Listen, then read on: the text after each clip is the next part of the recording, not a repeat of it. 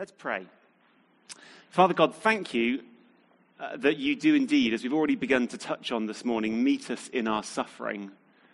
And as we look at the sub, that's, that's the subject that we look at this morning.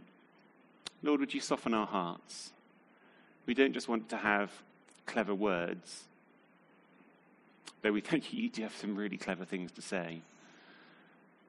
Um, I want to pray especially for anyone who's right in the midst of suffering and pain right now. I pray you'd come along right alongside them right now. Holy Spirit,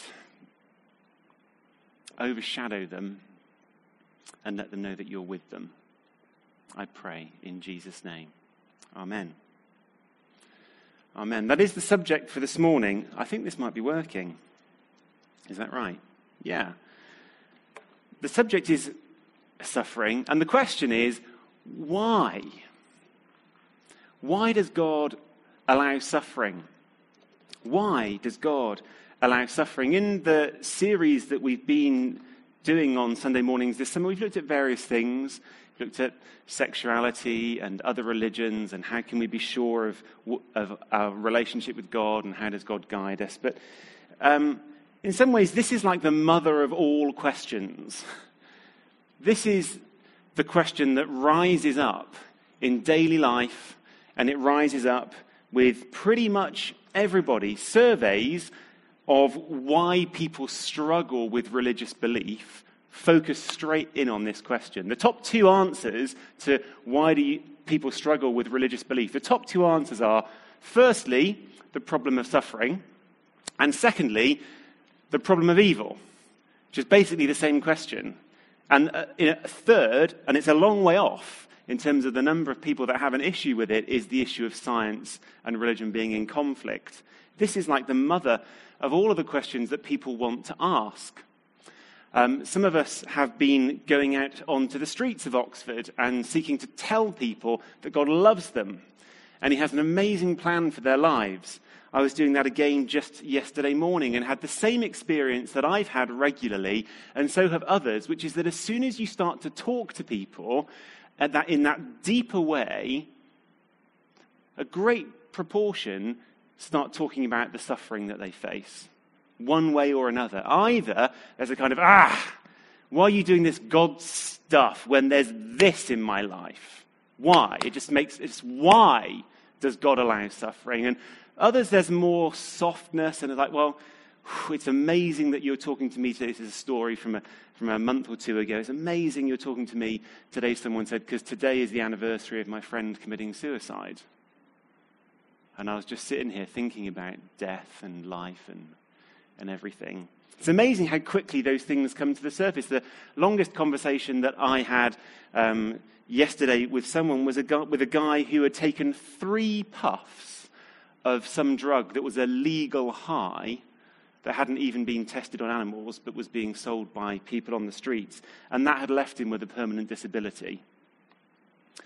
And uh, he said to us, We said, What can we pray for you? And he said, Well, actually, my mum has cancer, my stepdad has cancer.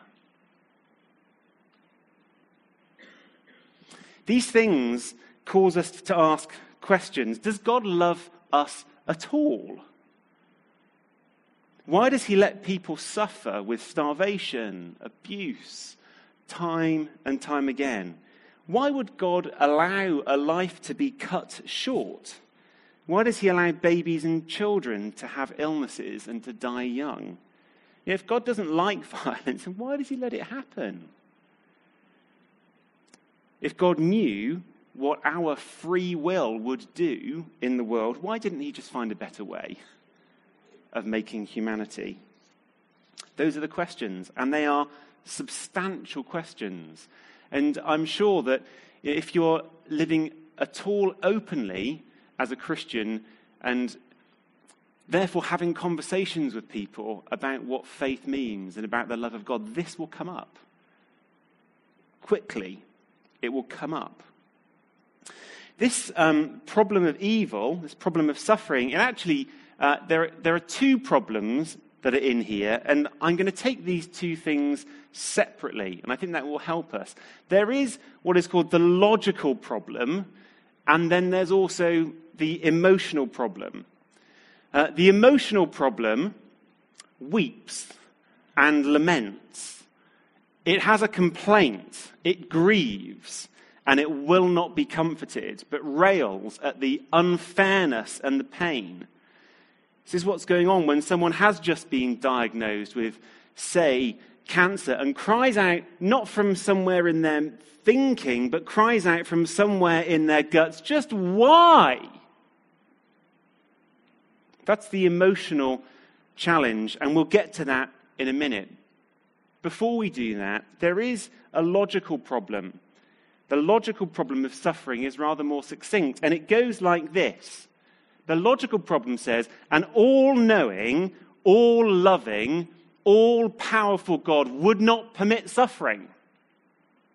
But there is suffering. And therefore, there is no all knowing, all loving, all powerful God. There can't be.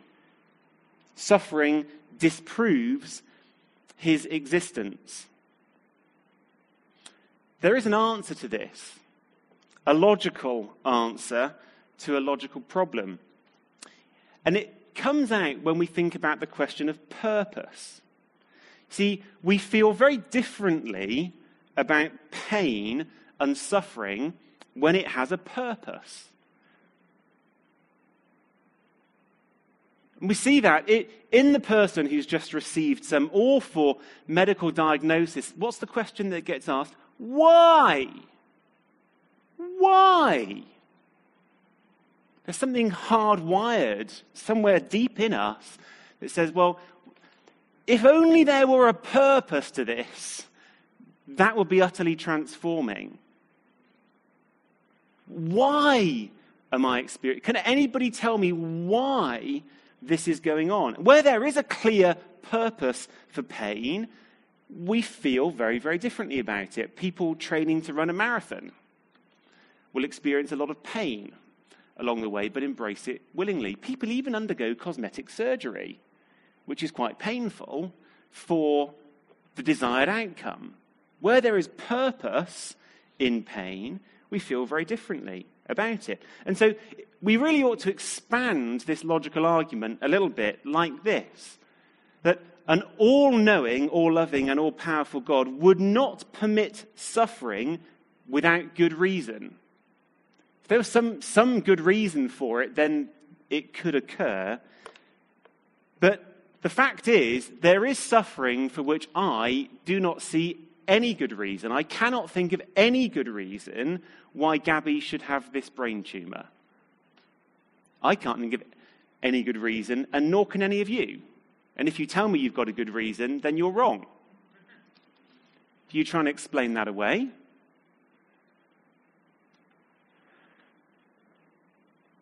There is a logical answer to this. So, what is it? Well, it's to do with the fact that we, that the problem with this is to assume that if I don't know the reason for the suffering, then there isn't one. Indeed, that if no human knows the reason for the suffering, then there isn't one. Let me put up another little thing here.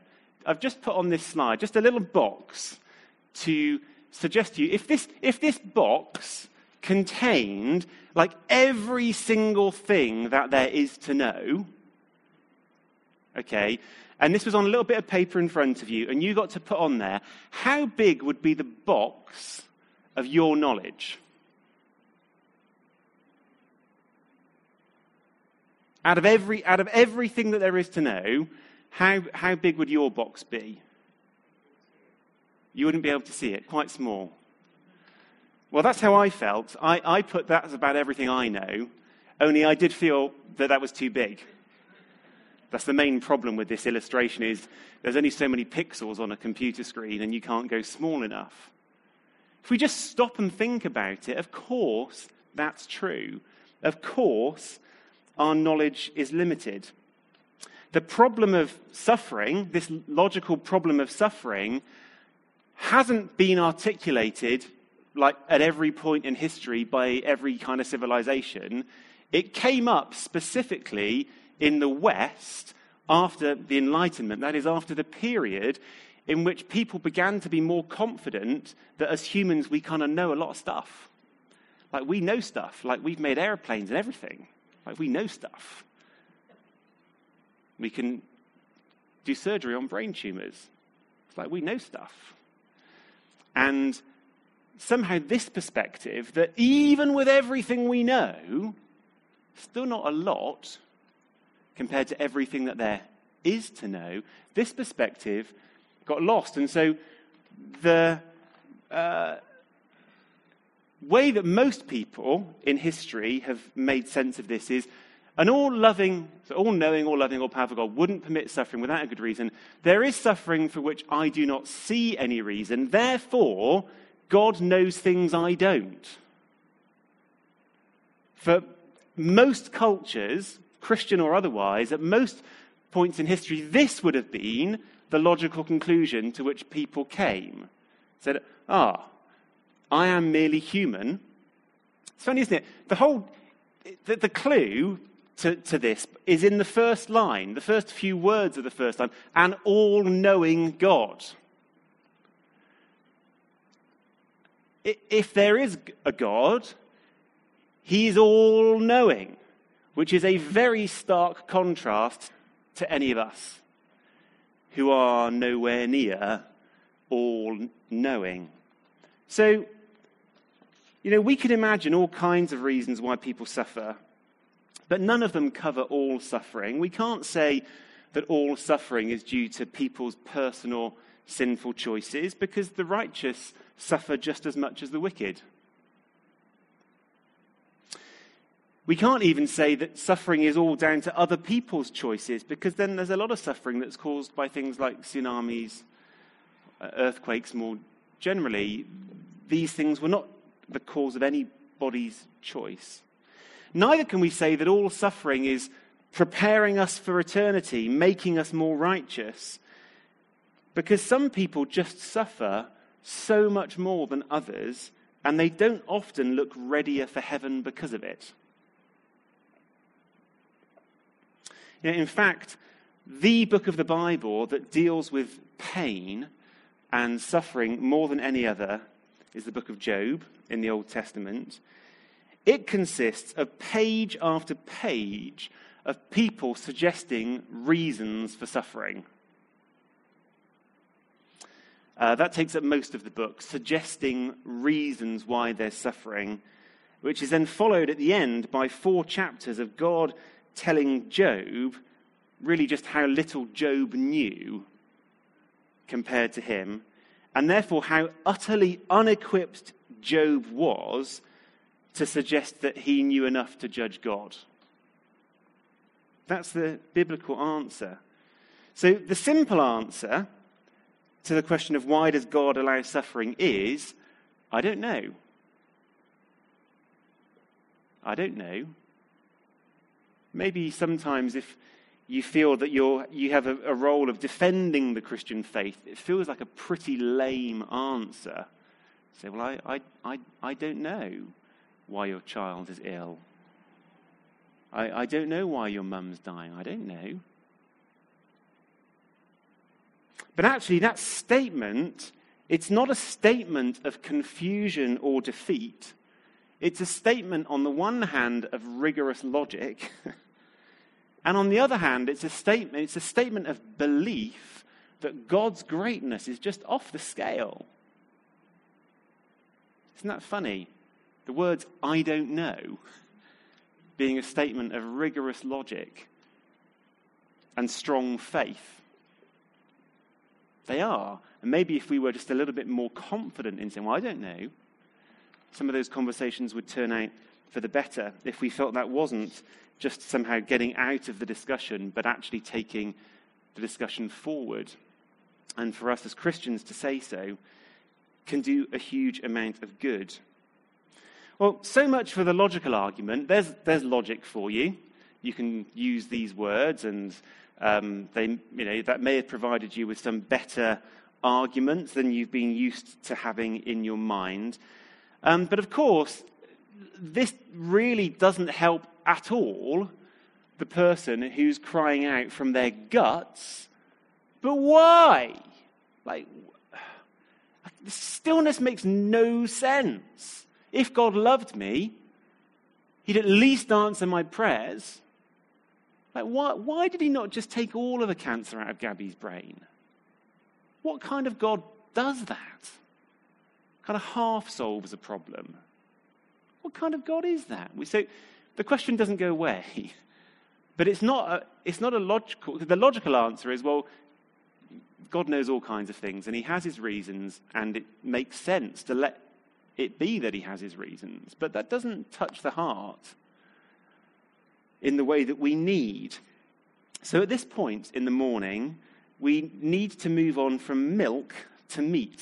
it's a phrase from the New Testament that talks about younger Christians being happy with, the, with receiving teaching that it's like milk, it's easy, and it's largely about what's good for you and enjoy the good things God's given you.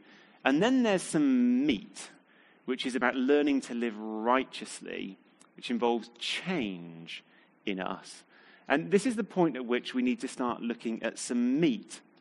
Or to be more accurate, what we need to do is to look at the broken body of Christ hanging on the cross. Because it's the cross of Christ that is utterly transforming for how we feel as well as how we think uh, about all of this. See, we ask the question why does God allow suffering? And I think, well, how about we ask that question of this man dying a slow, excruciating death? Why not ask the question of suffering to a man being crucified?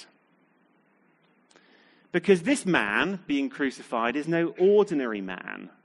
This Jesus of Nazareth is the only begotten Son of God, one with the Father in his very nature. He is very God.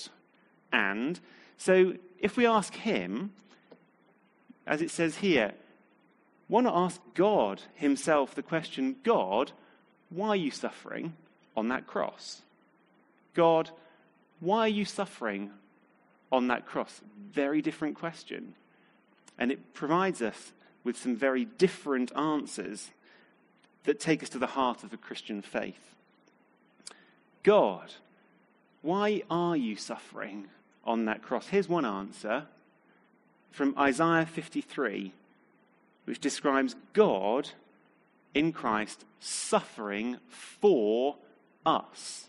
He suffers for us. Isaiah 53 is a prophecy about what will take place at the cross. It says this of Jesus Surely he took up our pain and he bore our suffering. Yet we considered him punished by God, stricken by him, and afflicted. But he was pierced for our transgressions, he was crushed for our iniquities, and the punishment that brought us peace was on him, and by his wounds we are healed. This is the most marvelous truth about the cross of Christ. God, why are you suffering on the cross? Well, he's suffering to do us good. There's a revelation here about the character of God. What is God like? Is God all knowing? Is God all loving? Is God all powerful? Well, here's something God will suffer in our place. In his love for us, he would prefer to suffer death himself than see all the people that he loves and whom he has created suffer death. There is a divine exchange that takes place. And one of the most marvelous truths of the Christian faith is that where Jesus is described now in heaven, he's described as one who's like a lamb, like a, like a dead looking lamb, a lamb that was slain. He's, he's not gone to the cross and then gone to the grave and then risen from the grave and is like now all just pristine again, like you never know it had happened, all of the death thing. In his resurrection appearances, he appears and he shows to the disciples, look, there's the scars. here in my wrist, here in my feet, here in my side. He carries those scars, the result of his suffering, on beyond his resurrection. And on ascending into heaven, there's Jesus in heaven looking like lamb that's been slain. Because there's a glory, an immense glory in the character of God displayed in the scars that say, I'll suffer for you. You ask me about suffering and why I allow suffering. Well, here's a really different answer I'll suffer for you. I have suffered for you an excruciating death. God, who is the author of all life, submitting himself to death for the good of other people. It makes a difference. It makes a difference, even in the scandal and the trauma of the Holocaust in the concentration camps. As people ask themselves, where is God? Where is God in Auschwitz? The testimony is that the answer sometimes occurred to people. He's on a cross. And that was transforming of people's experience. They weren't calling out to a God who was far away and distant and unconcerned and had no concept of suffering, but calling out to a crucified Christ. That's one reason why God is suffering, suffered on the cross. There are several other reasons. Here's another one. He suffered to set an example. God, why are you suffering on that cross? Well, Jesus himself says to set an example. Matthew 16, verse 24 says this Jesus said to his disciples, Whoever wants to be my disciple must deny themselves and take up their cross and follow me. Now, this is amongst the least popular of all Christian teachings. Jesus says, you know, there will be suffering in this life, and the Christian can embrace it. There will be suffering in this life, and the Christian can embrace it. The Christian life is not about avoiding all suffering. Jesus actually says there's some suffering that will come your way, some cross for you to bear, and your task is to take it up. Take it up. Don't complain about it. Take it up. In churches like ours, by which I mean ones that do have testimony of healing miracles and where we pray for God to do impossible things, sometimes people think we're just all a little bit too optimistic. Uh, sometimes people say to us, you know, you churches, we, we, don't often get called happy clappy anymore. I mean, I clap, you noticed that. Um, not many of you do, so um, we can't be called that anymore. Um, but people, maybe they didn't even call us happy. I mean, there's a few people smiling now, but I don't know. But people say, look, you're really positive about what God can do, but you know, there are some things that we just need to lament. There's stuff that's wrong. You know, where does lament fit? I know our worship teams sometimes, and we, got, we had the song this morning, Blessed Be Your Name, you know, when I'm found in the desert place. It's about as close as we get in our sung worship to lament. We acknowledge that there is a desert place. Um, we don't do corporate wailing and gnashing of teeth. That's not in our song repertoire. Uh, it's actually, I don't know if there are any, there are, many, there are not many songs out there like that. If there were, they wouldn't be very popular. And sometimes I get asked the question, you know, but shouldn't we do that? Shouldn't we have a time corporately when we just lament what is wrong with the world? The various crosses that we have to bear and the pain and the suffering that there is. After all, there's a whole book of the Bible called Lamentations. There's a biblical place for lament. My perspective on this is there's plenty of lament that goes on in our church community, but it, it goes on uh, in people's kitchens and in people's front rooms as people weep over cups of tea with one another and put an arm around each other and listen to what's going on. There's plenty of lament that goes on. There's plenty of complaint that comes out and is directed towards God and says, Why? Is, that happens. We don't do it all together. And um, if you come across some rich vein of excellent lament songs, then please let our worship leaders know. But actually, we are also called to rejoice together. And most people who, are, who have cause for lament would prefer to be sat being listened to over a cup of tea than joining in with a bunch of other people singing a song about it.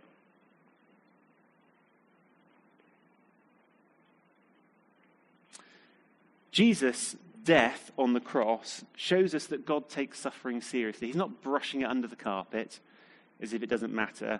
It's right there on display. And Jesus says this is part of the Christian life.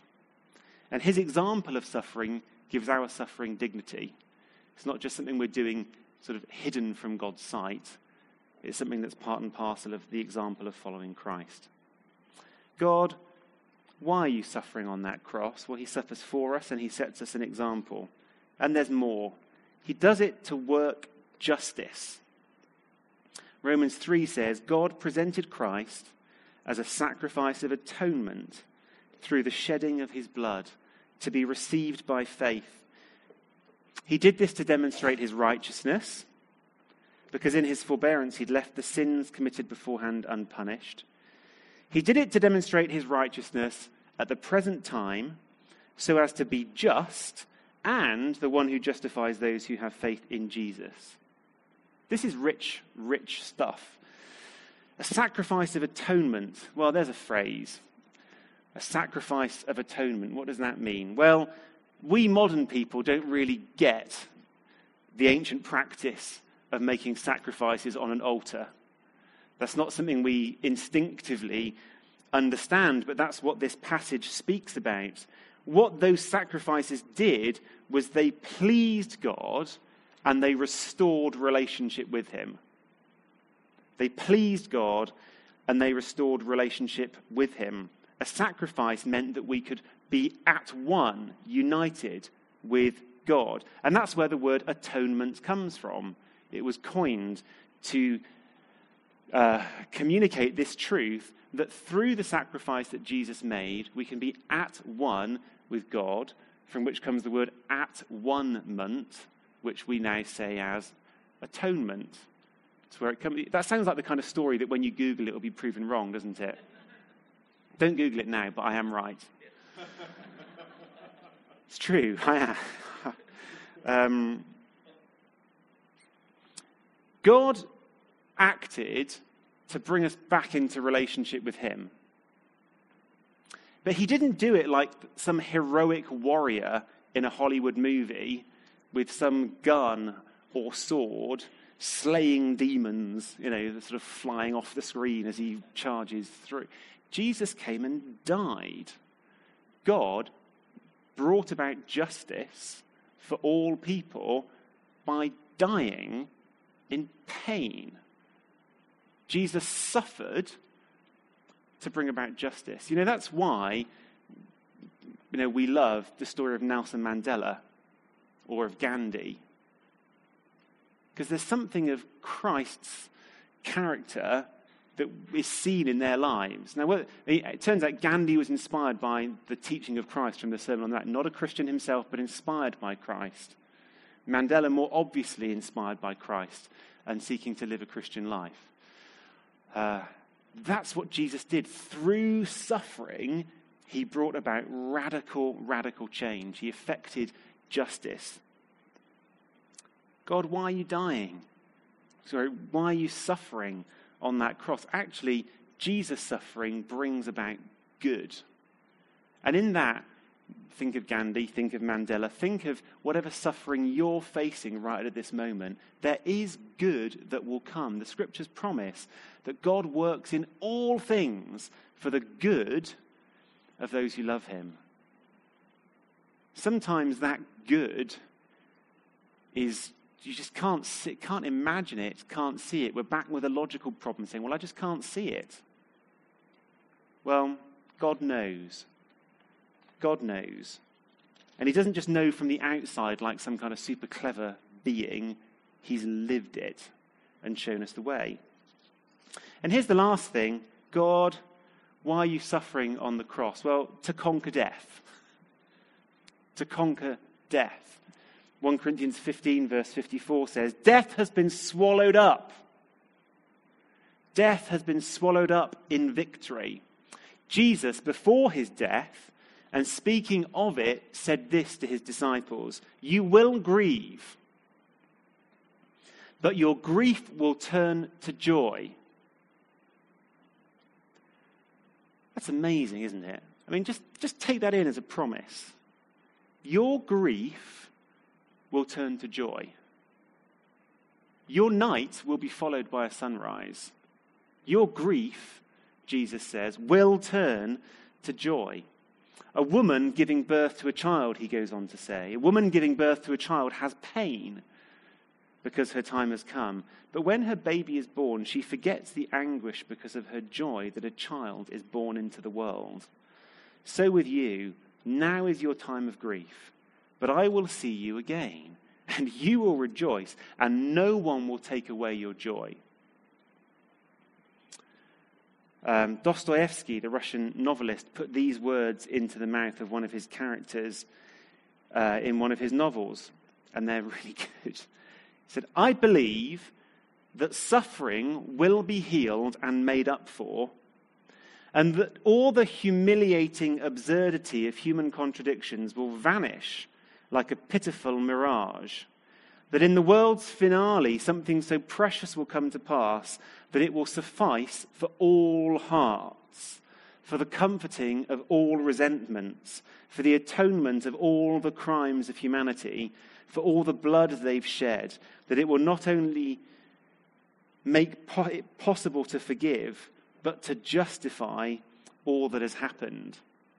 This is amazing stuff that speaks of life beyond this life, of life beyond death, of life in eternity, of life outside of time and space as we know it, speaks of a future when Jesus will come to change everything about the cosmos and renew all things. You know, at this point, people sometimes say, there it is, that Christianity is such a crutch for the emotionally weak. Because that's starting to sound really good. And you Christians, you like that, don't you? it sounds really good yesterday um, out on the streets seeking to talk to people and say, God loves you. He's got an amazing plan for your life. The person uh, that I was with, together, we met a guy who was on the building site at the Westgate Centre. And we started to tell him these things, and his response was really interesting. He said, Well, look, you don't need to be sharing that with me. You know, you need to go find some homeless people to share that with because they really need to hear that. It's not, I, I, no, no, I don't need that. You know, my life's all right. I don't need that. Go find some people that are really emotionally needy, and you tell them that because they need something to believe. he didn't put it quite in these words, but what he was saying was that Christian belief, that's the crutch for the weak.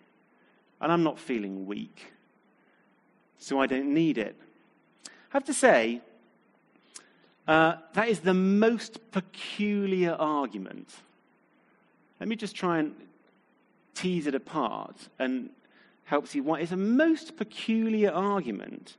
It basically amounts to saying that um, it's a declaration that Christianity does you good in a way that atheism never will, and therefore you shouldn't have it. That is a peculiar argument to make. It's, um, it's put it another way, it says, my atheism must be true because it is so emotionally unsatisfying. That doesn't make a lot of sense. Atheism is indeed emotionally unsatisfying compared to the Christian truth. It, atheism, followed to its logical conclusions, will say that creatures are born, creatures die. So they wouldn't call them creatures because they've not been created organisms are born. Organisms die. The strong eat the weak, and there's nothing to say that that's wrong. There's no shoulder to cry on, no hope it will ever be made right. The Christian message provides a far better, richer answer to the emotional problem of suffering. There's a clear logical answer, the emotional riches or the resources in the Christian faith provide. I mean, I've just mentioned four things. If I had all day, I could keep going all day with just the resource of the richness of Christian truth that comes to bear to help us in the suffering of life, the pain that we experience. We can say that creation is good, suffering is awful, God steps into our pain, evil is dealt with, wickedness is forgiven, and the world is made new. And that's just before breakfast.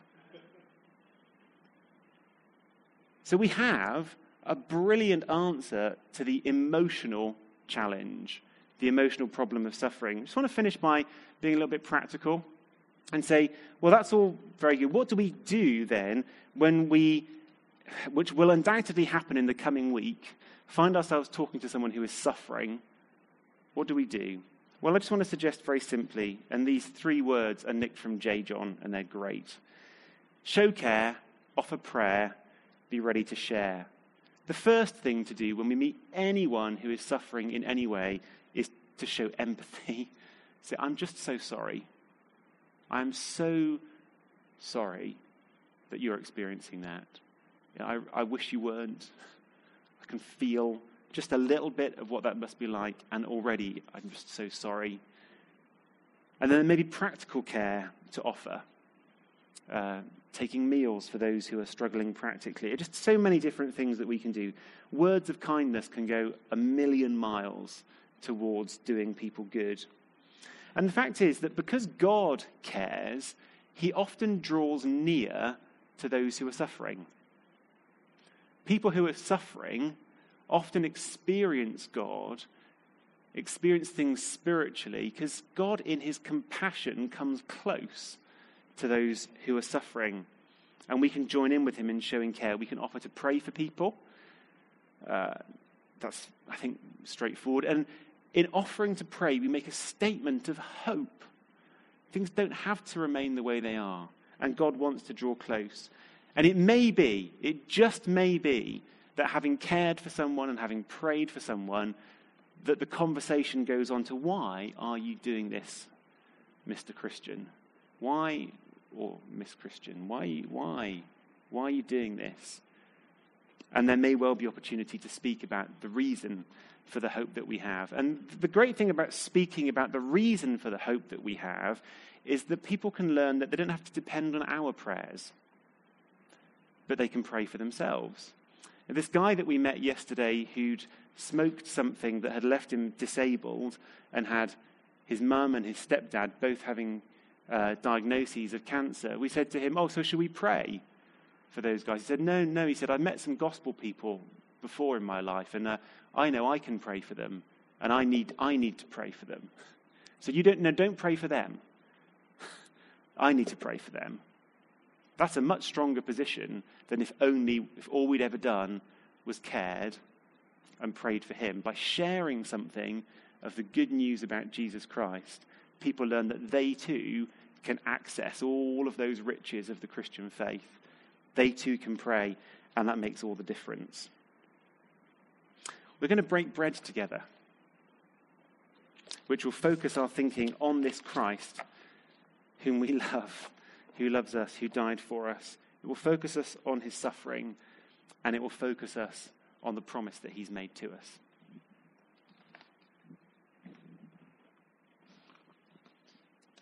Thank you, Steve. Yeah. So, Jesus did teach us to remember what he had done. Um, just picking up on this, even on this one theme of suffering, it's amazing how it just all comes back to Christ. And Jesus taught us to remember him in a particular act, which is breaking bread. Um, on the night that he was betrayed, thinking of suffering, betrayed by a close friend.